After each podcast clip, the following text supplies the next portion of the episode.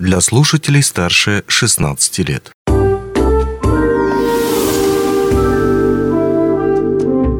Гости дневного эфира. В эфире радио «Алмазный край». Меня зовут Григорий Втодий. В середине 18 века мечтателями, фантазерами и чуть ли не сумасшедшими называли горняков, которые призывали запретить детский труд в шахтах. Время расставило все по местам, и идея, которая 300 лет назад казалась нереалистичной, сегодня кажется очевидной и всеми признанной нормой. У нынешних горняков свои э, смелые идеи, э, которые сейчас тоже вызывают споры, обсуждения, может быть, даже сомнения. К примеру, нулевая смертность на производстве. Реально ли это? Э, когда человек порой на ровном месте может получить перелом ноги. Об этом и не только мы поговорим с э, нашим гостем, заместителем исполнительного директора Амроса, руководителем э, управления производственной безопасности, также акционерной компании Амроса, э, Николаем Крухом. Николай Викторович, рад видеть вас в нашей студии. Добрый день. Добрый день. Ну, действительно, 300 лет назад люди не верили, что детей можно убрать с шахты. Такая считалась идея фикс. Э, а с другой стороны, ну, вот я, как сказал ранее, это сейчас общепризнанная норма. Сейчас вот над чем э, современные специалисты по промбезу борются, бьются, скажем так, и считают вот своей целью? Ну, э, вы начали с истории, я, наверное, тоже одну минутку с истории начну, значит.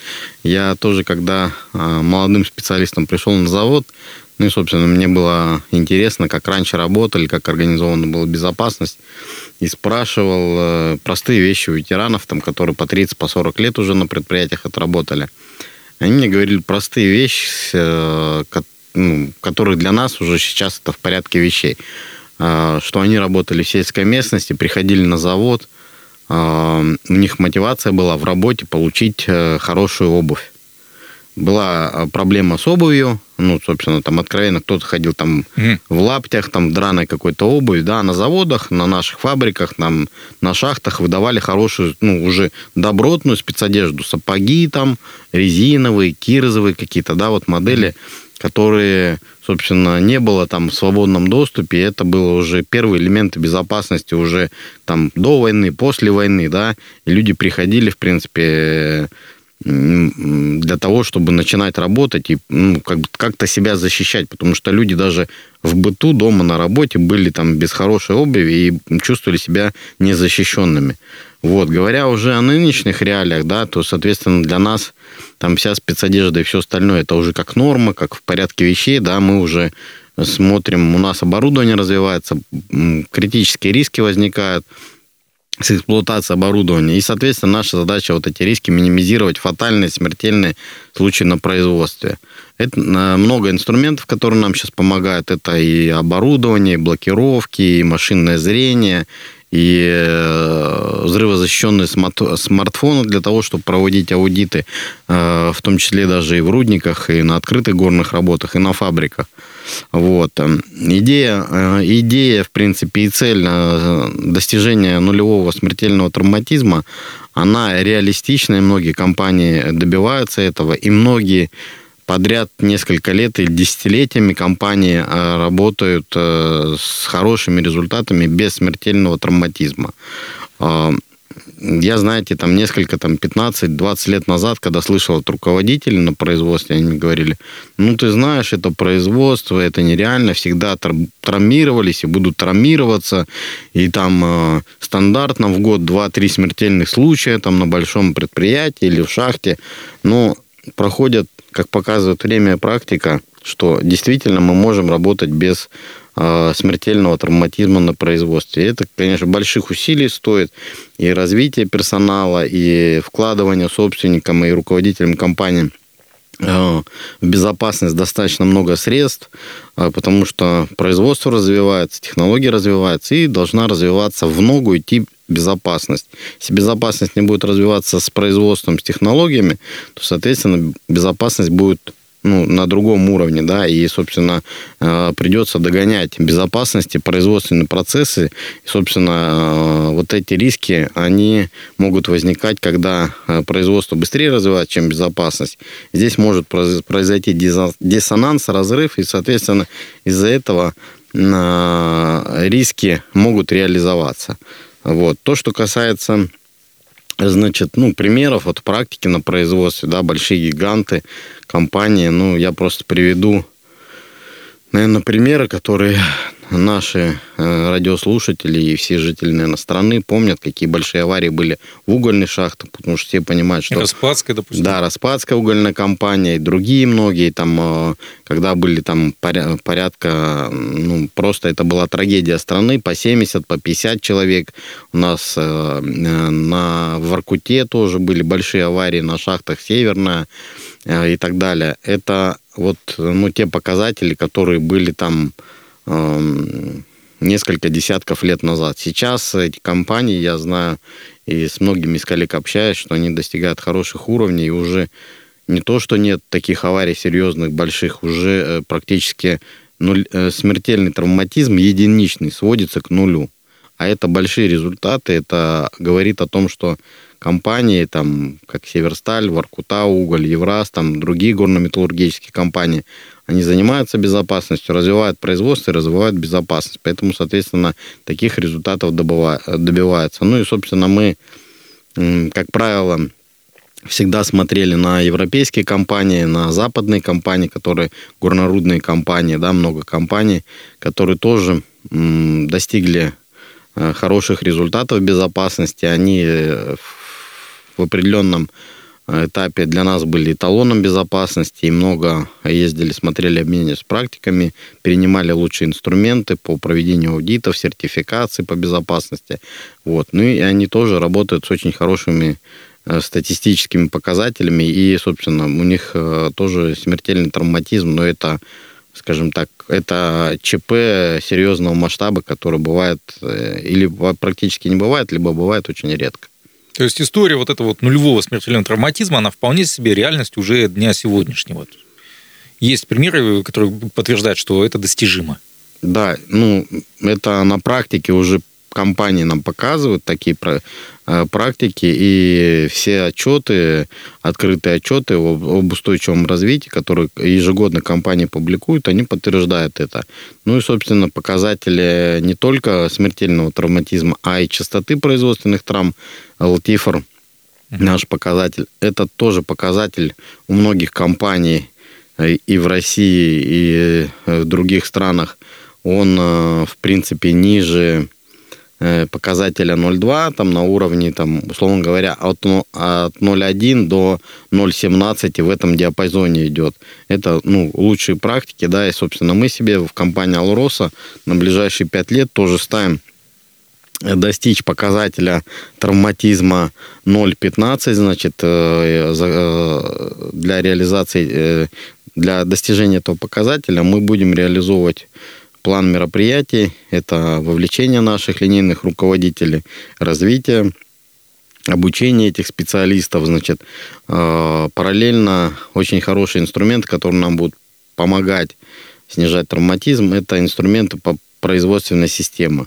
Uh-huh. Вот, мы с коллегами тоже будем готовить совместный план по реализации мероприятий для того, чтобы э, эти инструменты э, помогли где-то примерно на 30% снизить производственный травматизм. Почему? Потому что на основании нашей стати- статистики и э, проведенных анализов мы видим, что у нас более 50% травм э, на производстве э, связано с неисправным инструментом, с организацией безопасных работ на месте неисправных, с неисправными лестничными маршами, с отсутствием подготовки рабочего места, неисправно сварочное оборудование. А, ну и различные вот факторы, которые влияют, ну, условно говоря, все лежат на поверхности, которые мы можем устранить без, без особых э, эм, финансовых затрат. Э, здесь нужно только, как говорится, приложить голову и руки. И для того, чтобы потом дальше э, безопасность рабочих мест поддерживать. Ну, я, к примеру, приведу последний вот случай у нас в компании, там, в дочернем обществе был, значит, с травмированием руки, и человек использовал ручной инструмент. Соответственно, там способы выполнения а, и состояние данного ручного инструмента, если было бы все безопасно, да, а, инструмент был исправный, то, собственно, наверное, этого можно было исключить. И простые примеры, там, то кувалда слетит неисправная, ударит по пальцу, там, получится перелом пальца, то другие. Э, и вот, как казалось бы, такие банальные, простые случаи, они будут, ну, постоянно, да, если мы не будем ежедневно в своей работе руководствоваться там не проходи мимо любого нарушения, mm. останови работу, если это небезопасно. И, и если наши работники, наши руководители будут в голове носить мысль, ну, меня это не касается, это не мое, я могу, ну, собственно, спокойно себя чувствовать, да, вот когда пройдет вот это без... будут все вовлечены, э, не будет безразличных сотрудников, да, и, собственно, эта, эта культура дальше будет тиражироваться не только на, ну, на работе, а уже и в быту и дома. Просто многие руководители, вот когда там э, и рабочие уже разговариваешь, там, я вот пример приведу, у меня там бывший сосед, э, когда я жил в Новокузнецке, да, он э, для него э, безопасность на работе, ну, работали на одном заводе, он был простым э, сменным мастером, он говорил, да, это ерунда, там, и так далее, так далее. Вот, когда там культуру привили на заводе, я уже смотрю, что он эту культуру уже начал в быту применять. Угу. Подъезд, есть... В подъезде там безопасно переходить дорогу, по светофору не идти на красный светофор, идти по пешеходу, пристегиваться ремнями начал по городу ездить. Раньше он не пристегивался, я это смотрел. Ну, то есть такие банальные вещи, они уже начали тиражироваться не только на работе, а уже и переходить вот элементы безопасности уже применялись в быту.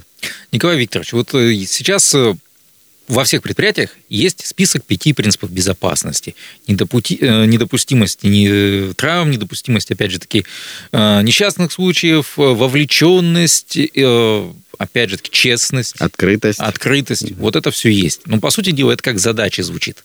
Вот из этих пяти задач, пяти принципов, на ваш взгляд, самый труднореализуемый сейчас? Эм, ну, наверное, труднореализуемых сейчас вот как ключевых нету, да, э, я бы сказал, вовлеченность, наверное, большая, да, которая должна идти э, со всех уровней, начиная там от э, рабочего и до директора, либо наоборот, от директора до рабочего, вовлекаться, вовлекаться, еще раз вовлекаться. Вот. Если там, условно говоря, лишь железо стоит наклоненном виде к лестнице и может упасть и завтра травмировать ногу сварщика на производстве, на участке. Или другие примеры, да, тот, кто увидел вот небезопасно стоящий лист э, железа, да, или складирование трубы небезопасным способом там на любом другом участке, без подпорок, без подкладок и так далее, когда может труба покатиться и опять травмировать человека. Когда мы будем вот вовлекаться и не проходить мимо таких опасностей, да, и понимать, что какие последствия могут быть для каждого из нас, то тогда, наверное, вот э, мы поймем, что мы и этот элемент системы, и он у нас, ну, как бы не только на бумаге реализован, но и реализован уже на, практически на производстве. Э, Николай Викторович, сейчас мы с вами говорили о теме вовлеченности. Вот вы говорили то, что это одна из самых трудных э, историй в плане реализации ее, чтобы заинтересовать рабочих, чтобы они сами видели, что если им что-то угрожает, они не проходили мимо, а сообщали товарищам, что что-то здесь не так, что-то здесь не то. А, есть еще одна проблема. Я вспоминаю критику одного руководителя ведомства восточноевропейской страны, который говорил о том, что вот, у моих коллег там во Франции там столько-то несчастных случаев, а у меня их всего 15. Там он называл, что там сотни, а у меня их 15. А, позже его самого начали критиковать за то, что просто-напросто он скрывал. Не говорил о настоящем количестве тех самых несчастных случаев, а большинство из них заметал под ковер. Вот с этим а, вопросом, а именно с честностью, как можно это все купировать, потому что сохраняется ощущение, что у людей иногда бывает желание не портить свою статистику, в том числе у сотрудников промбеза, и как-то вот, ну, скажи, что ты, допустим, сломал руку где-то там не на работе. В гараже. Да, в гараже. Что вот этот палец, там, я не знаю, там, на лыжной базе где-нибудь или еще что-нибудь такое, а не на предприятии. И это в статистику не попадет. И тебе ничего не будет, и мне. Вот как с этим бороться? Ну, э, мы тоже смотрим э, всю эту информацию. Компания уже достаточно мероприятие реализовалось э, за несколько лет, да, и я понимаю, что э, эта проблема была очень актуально а, лет 5-7 назад, это точно, а, потому что э, количество травм, коэффициент частоты был совершенно другой в компании. Он был намного ниже, но и все понимали, что был высокий травматизм, и проблем достаточно много было, да, и это не отображало действительно картины. Сейчас с открытостью в компании достаточно хорошо, ну, не сказать, что все на 100% прозрачно. Понятно, что где-то все равно остался внутренний страх у руководителей, что э, там придется там что-то делать, э, тебя там накажут премии и так далее, и так далее. Вот э, этот страх внутренний, он остался на подсознании, и руководители, которые не поменяли свой менталитет, свои отношения к вопросам безопасности, они, конечно, есть, их, ну, не так много, но они есть. И, собственно, мы с этим инструментом работаем, мы его не отпускаем с открытостью. У нас есть достаточно много инструментов, это и комплайнс, и горячая линия, и другие инструменты, которые поз позволяют нам прозрачно работать в, в части травматизма. И э, мы делали, э, вот по окончанию работы 2022 года, мы делали бенчмарк э, по травматизму в компании в России. Э, разные Металлинвест, и Евраз, и Полюс золото, и Нордгол, и Норильский никель. Вот. Э, и сразу видно, у кого ну, то есть по классической пирамиде э, травматизма видно, если у тебя есть смертельный травматизм и мало в основании пирамиды опасных условий и легких травм, то понятно, что травмы скрываются и прозрачности нет. Собственно, у нас пирамида выстраивается очень даже правильно, со всеми показателями, и с нижним э, уровнем травматизма, и со средним уровнем травматизма, и с верхним. То есть у нас пирамида, она, скажем так, ну, не э, волнообразная, у нас пирамида, она, скажем так, э, ровная, правильная. Вот. вот я пример приведу компании на риски никель. Я не хочу там о коллегах плохо сказать, но мы общаемся, то есть между компаниями общаемся, у нас есть обмен опытом, практиками. И коллеги вот ну, прошлый год, 23 э, год, у них э, связан с реализацией программы по, прознач... по, по прозрачности и регистрации происшествий. Вот, потому что достаточно высокий смертельный травматизм, там от 10 до 5 случаев в год в компании, но очень мало легких случаев. ЛТИФР у них очень низкий, а смертельный показатель mm-hmm. травматизма очень высокий. Это говорит, что пирамида как бы перевернулась наоборот, да. Соответственно, она не симметричная и Соответственно, все... где-то что-то замалчивается. Да, где-то замалчивается, где-то не показываются соответствующие показатели травматизма. Вот. Поэтому коллеги разворачивают программу по открытости и прозрачности регистрации происшествий, то есть э, нет санкций там за какие-то происшествия, которые происходят, да, и, собственно, мы у себя тоже при расследовании компании, у нас нету в компании цель наказать всех и руководителей, и виновных и так далее, потому что, ну, по сути, если человек травмировался, он уже пострадал, он уже наказан, потому что он потерял часть своего здоровья там и так далее. Вот, с руководителями мы с каждым случаем детально разбираемся. Нет задачи наказать, но если это не является грубым нарушением, откровенно грубым нарушением, бездействием там, или еще каким-то действием, которые способствовали этому происшествию. Если руководители делали, но в течение обстоятельств э, сложилось отдельным образом, да, э, это как бы не является критичным и, собственно, э, не является фактом э, признания человека виновным в этом происшествии, да, мы все-таки смотрим, больше фокусируем свое внимание на системные вопросы, почему система не работает, почему организационные мероприятия, технические мероприятия дают сбои и не реализуются. Вот на это направ, направляем, да, ну, как правило, есть и человеческий фактор, да, что люди знают, понимают, ну, я простой пример приведу, ну, например, со сварщиками, да, мы большую работу проводим, со сварщиками, проводим стоп-часы, э, проводим обучение сварщиков, встречи проводим, а, обучающий материал подготовили, но, тем не менее, уже там не одну встречу там лично проводили со сварщиками, наши начальники, руководители проводят. Но, тем не менее, приходим, и по факту люди, а, невзирая на то, что уже как бы все объяснили и рассказали, люди продолжают работать так, как они там работали 20 лет назад. Вот. Элементарные меры безопасности не соблюдают. Тем самым подвергая риску свое здоровье, да, ну, элементарно костюм сварщика не одевают. не применяет, хотя знает, что должен быть костюм сварщика. Говоришь, почему ты без костюма сварщика? Он говорит, а мне так удобней. Но безопасность это не про удобство, это про безопасность. Для того, чтобы э, потом вам было еще больше неудобнее, когда вы окажетесь на больничной койке с ожогом. Ну, это простые вещи, такие примеры. Вот. И э, работаем в двух направлениях. Меняем сознание э, наших рабочих для того, чтобы они понимали, оценивали риски на примерах тех людей, которые уже травмировались. Показываем фотографии, показываем там э, случаи с происшествием на дорожно-транспортными, с водителями, когда у нас там техника Эм, попадает в ДТП и сотрудники травмируются.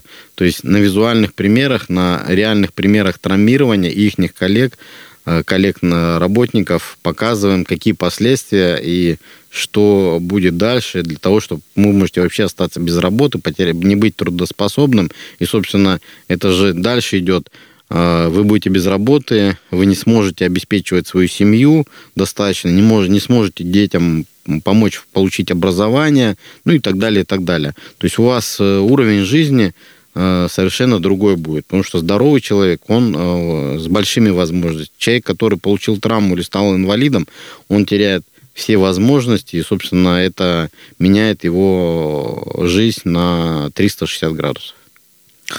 Слова помогают? Слова помогают. Э, многие люди как бы меняются и сами говорят, и показывают примерами то, что у них меняется на рабочих местах. И примеры эти есть. Э, ну, собственно, есть и те, которые как бы, ну... а если вот, не доходит? Ну, если не доходит, да, если не доходит, то здесь путь один, да, мы говорим, путь простой. Ты лучше будешь живой, но за забором предприятия, чем ты пострадаешь, или, не дай бог, с тобой случится большая беда, и ты будешь мертвым на производстве. Это простая логика, да. Угу. Еще один вопрос. У роли, собственно, инженера э, по промышленной безопасности на предприятии. Потому что когда-то к нему относились как к такому суровому, суровому надсмотрщику, который пойдет, увидит, что не так, и штрафует, штрафует, штрафует, и так далее, и тому подобное. А, кто-то относится к этой работе исключительно как бумажный, там отчеты, отчеты, отчеты, там прописать то-то, то-то, то-то, какую-то там схему. На самом деле, какой должна быть роль инженера по производственной безопасности на предприятии? То есть, что он должен э, сделать, чтобы на предприятии было меньше травматизма и ну, эффективно выполнять работу? Первая роль инженера по охране труда сам, самим быть э, ролевой моделью, показывать правильные примеры соблюдения безопасности, да, ну и, собственно, не быть э, инспектором, не быть злым полицейским, да, который там, условно говоря, пришел, вырвал, вырвал талон, как это было в советское время, да, лишил премии, там, э, заставил писать объяснительную без э, работы с персоналом mm-hmm. о рисках, э, работы с коллективом и методологической помощью решения сказать, как решить эту проблему, да сказать, э, что здесь неправильно, сейчас, по крайней мере, многие могут сказать, да у тебя вот здесь там каска неисправна, у тебя очки там э, треснули, да, или там э, другие вещи, у тебя конвейер без ограждения. Многие люди видят это и могут сказать. Но дальше этого нужно, ну, дальше этого многие просто не работают. Нужно понять, почему конвейер без ограждения, когда это ограждение сняли, по, по какой причине его обратно не поставили. Потому что проблем, ну, потому что снимают вот ограждение на конвейере очень много, да, там неправильно работы э, ролики, некачественные ролики, натяжение ленты, а, натяжная станция не работает. То есть могут быть как технические проблемы, да, и если инженер не разбирается, инженер по охране труда не ставит во главу Э, угла вот разобраться, да, почему не снимает ограждение, человек может там банально травмировать э, свои органы, да, руку, ногу, там человека может просто затянуть конвейер. А зафиксировать то, что нет ограждения, сейчас можно там, человек, любого студента приведи, они тебе скажут, нет ограждения, опасно, да. А вот почему это происходит, что нужно делать и как купировать эту проблему, это комплексная проблема, и роль инженера именно в этом – не прийти выписать там, вот здесь нарушение устранять. А как устранять? Это уже как бы... Э, не голова, дело. Да, голова не болит. Вот, мы уходим от этой работы, мы сейчас наших инжиров э, переформатируем, скажем так, формат э, больше методолога делаем, будем обучать, развивать наших специалистов для того, чтобы они, они понимали эти подходы, как э, эти подходы реализуются на практике. И, собственно, переходить к партнерской практике, так называемой, ну, супервайзинг там, или сопровождение безопасности, да, и быть методологами. То есть уходить от практики инспекторской работы, а приходить э, к партнерской работе и помогать производству именно устранять эти риски и совместно думать, как их устранять, да.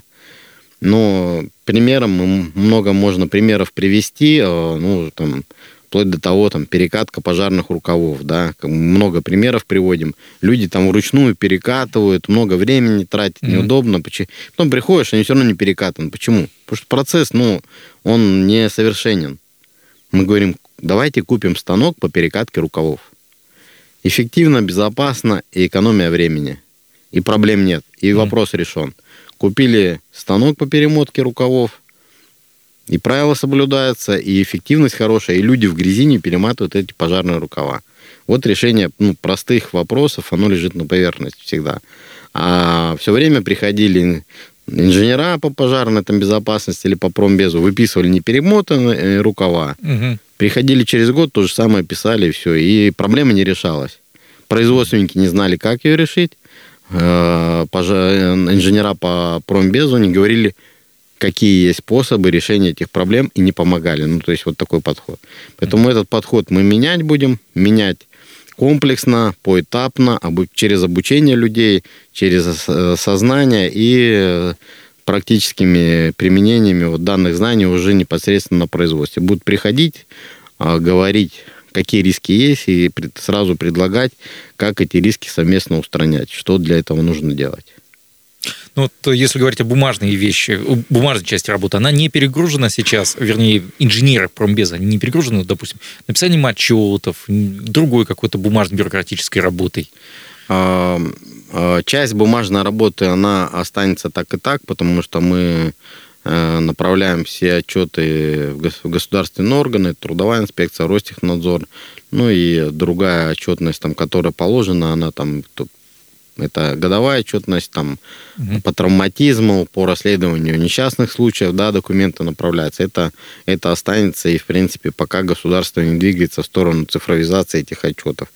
Вот. А то, что касается отчетности внутренней и переход уже, скажем так, от бумажных вариантов, а, а, мы очень хорошо продвигаемся вплоть до получения спецодежды будет э, в электронном паспорте отмечаться электронной карточки у сотрудника.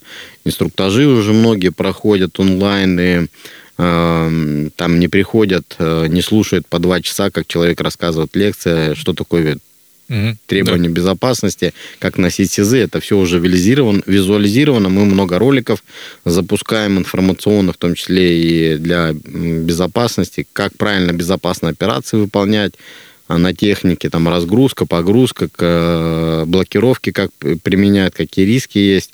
Э, вот. Это э, уходит, уходим от бумажной работы, и, собственно, мы делаем развиваем наши сервисы по охране труда для того, чтобы э, все документы, начиная от инструкции по охране труда, они были доступны в электронном варианте, меньше бумаг, и, собственно, вся отчетность э, практически э, будет в электронном формате, когда мы запустим все наши кейсы по безопасности. Это начиная от расследования происшествий, все будет в электронном храниться варианте. Я просто сам видим эти архивы, которые по 45 лет бумажные накапливаются, там уже кабинетов не хватает. Это все будет сканировано, находиться в, наших э, сервисах по охране труда, начиная от происшествий. Сейчас уже медосмотры у нас, э, много сервисов, да, по обучению переходит э, в электронный формат, реализуется на электронных форматах. Мы уйдем от э, бумажных форматов. Это производственный контроль, идем от журналов, вот это записывание. Будет мобильное приложение с фиксацией э, обходов, с фотографированием э, нарушения и кратким описанием, когда ты можешь по всплывающим окнам просто выбрать типы э, причины нарушений и отправить ответственно. Мы э, будем это развивать для того, чтобы, условно говоря, высвободить бумажную бюрократическую работу, в том числе инженера по охране труда и линейных руководителей. Николай Викторович, большое вам спасибо за то, что вы ответили на все наши вопросы. Но я напомню спасибо то, что тоже. в гостях у нас был Николай Крух, заместитель исполнительного директора акционерной компании «Ауроса» и руководитель управления «Промбеза», также акционерной компании «Ауроса». Ну а у меня на этом все. Удачи вам и безопасного и успешного труда. Счастливо. Онлайн-версию этой передачи вы можете послушать в наших подкастах, размещенных на платформах Яндекс.Музыка или Apple Podcast.